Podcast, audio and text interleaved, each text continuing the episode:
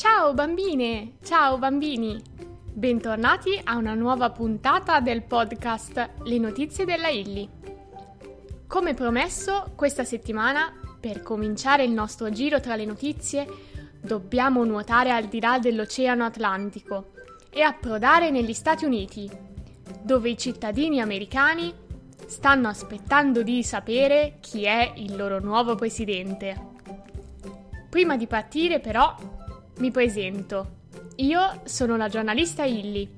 Oggi è sabato 7 novembre e la puntata può cominciare.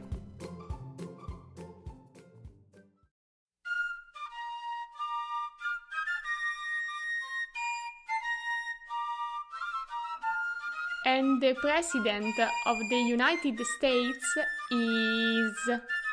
Non lo sappiamo ancora. Ma come non lo sappiamo? Il nuovo presidente degli Stati Uniti non doveva essere la notizia della settimana? I cittadini non hanno mo- votato martedì scorso? Sì, sì, ehm, è esattamente così.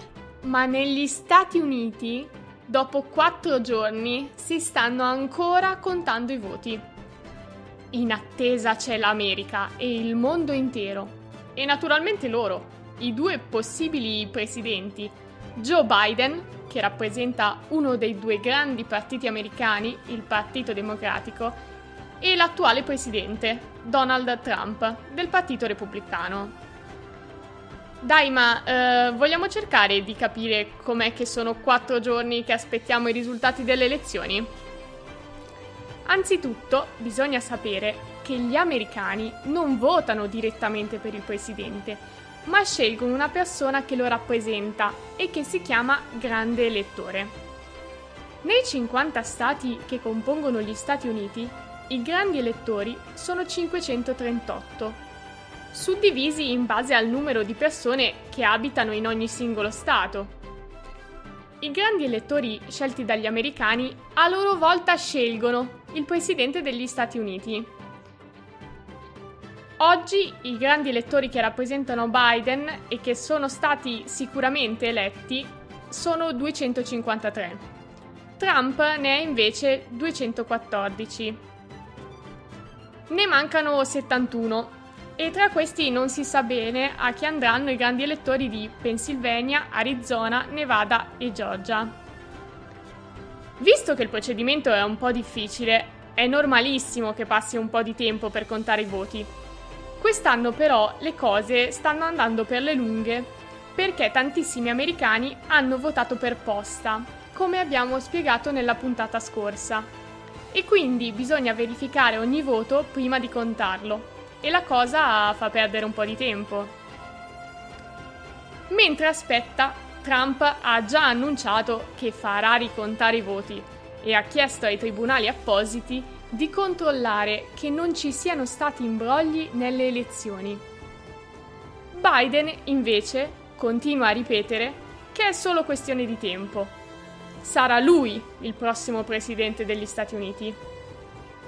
Comunque sia, chi verrà dichiarato nuovo presidente lo diventerà ufficialmente il 20 gennaio 2021, con una grande cerimonia che si terrà a Washington, la città dove va ad abitare ogni presidente degli Stati Uniti, in quella che si chiama Casa Bianca. Ora eh, non ci resta che aspettare, con il fiato sospeso, perché il presidente degli States non è un mestiere importantissimo solo per gli americani, ma anche per noi, visto che gli Stati Uniti sono la più grande potenza del mondo.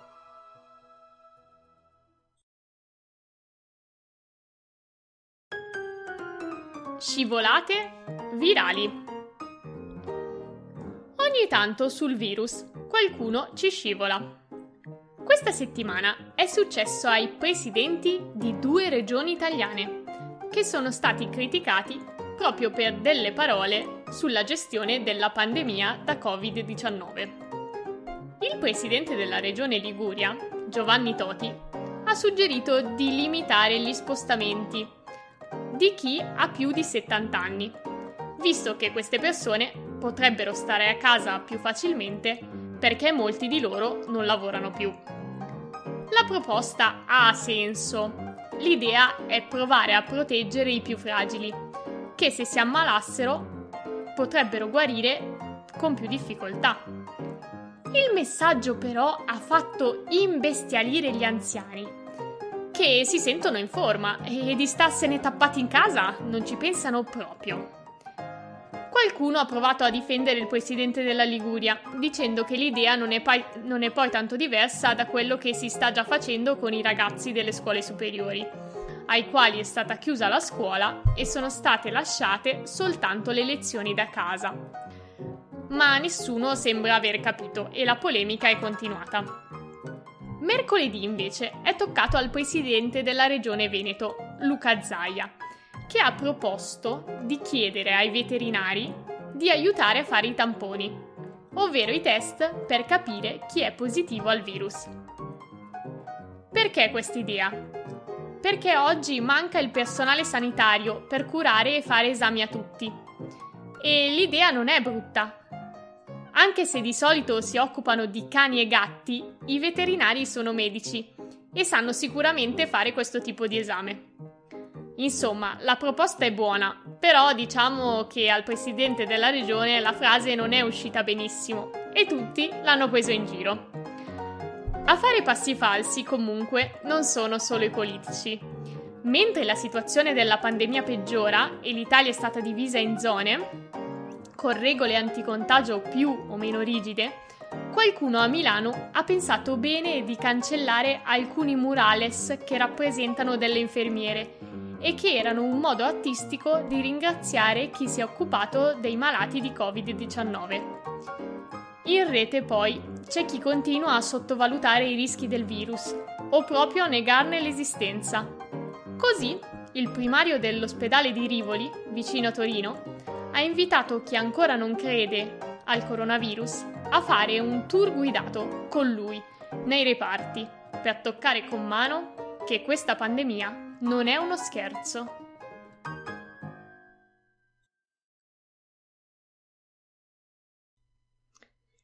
L'Italia è sempre più verde. Pensate a un paese pieno di foreste, alberi, boschi.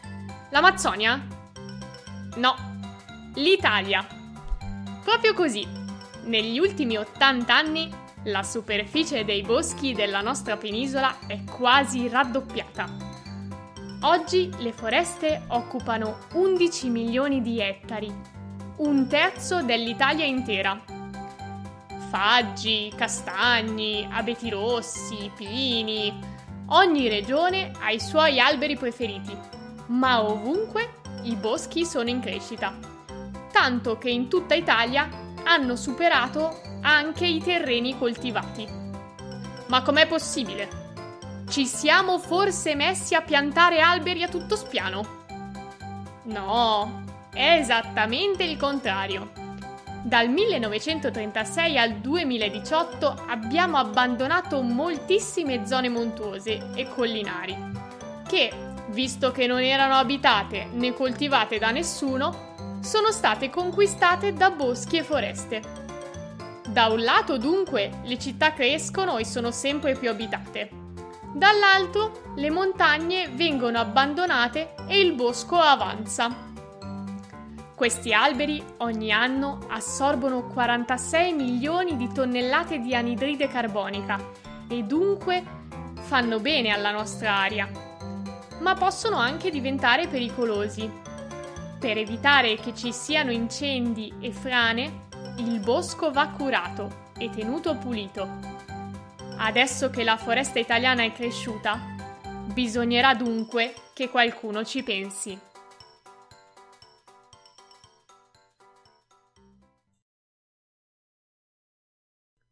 Anche le donne cacciano. Nella preistoria anche le donne andavano a caccia.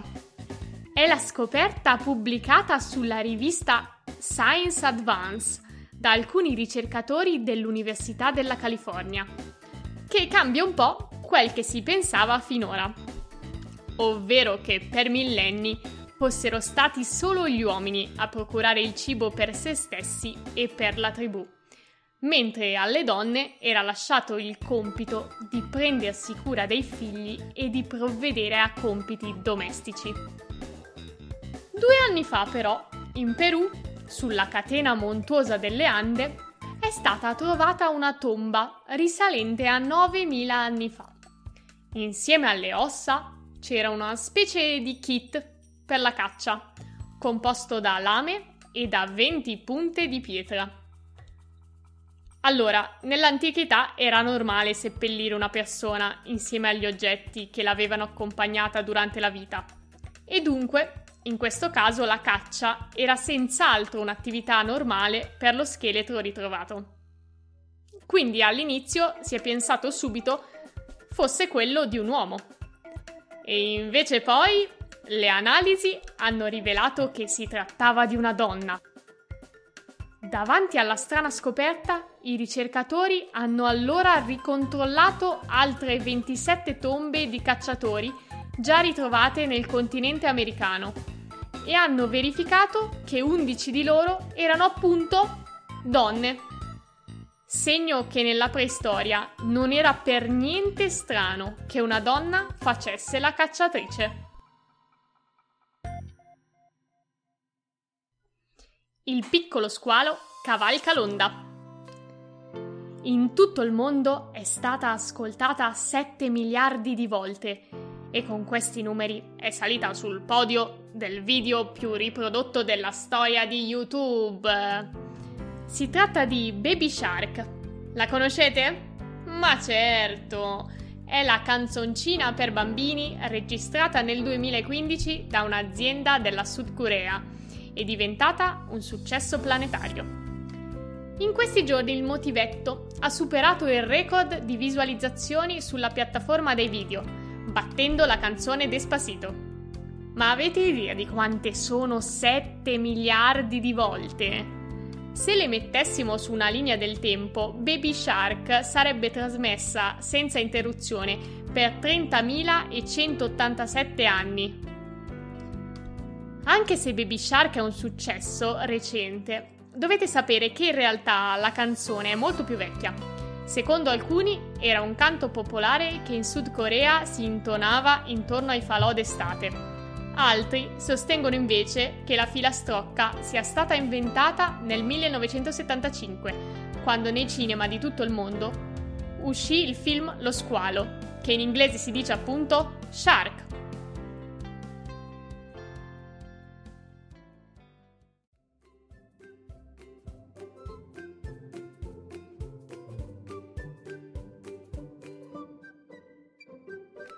E questo è tutto per quanto riguarda le notizie della settimana.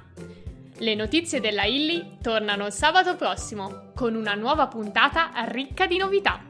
Io vi saluto e vi aspetto al prossimo episodio. Ciao a tutti!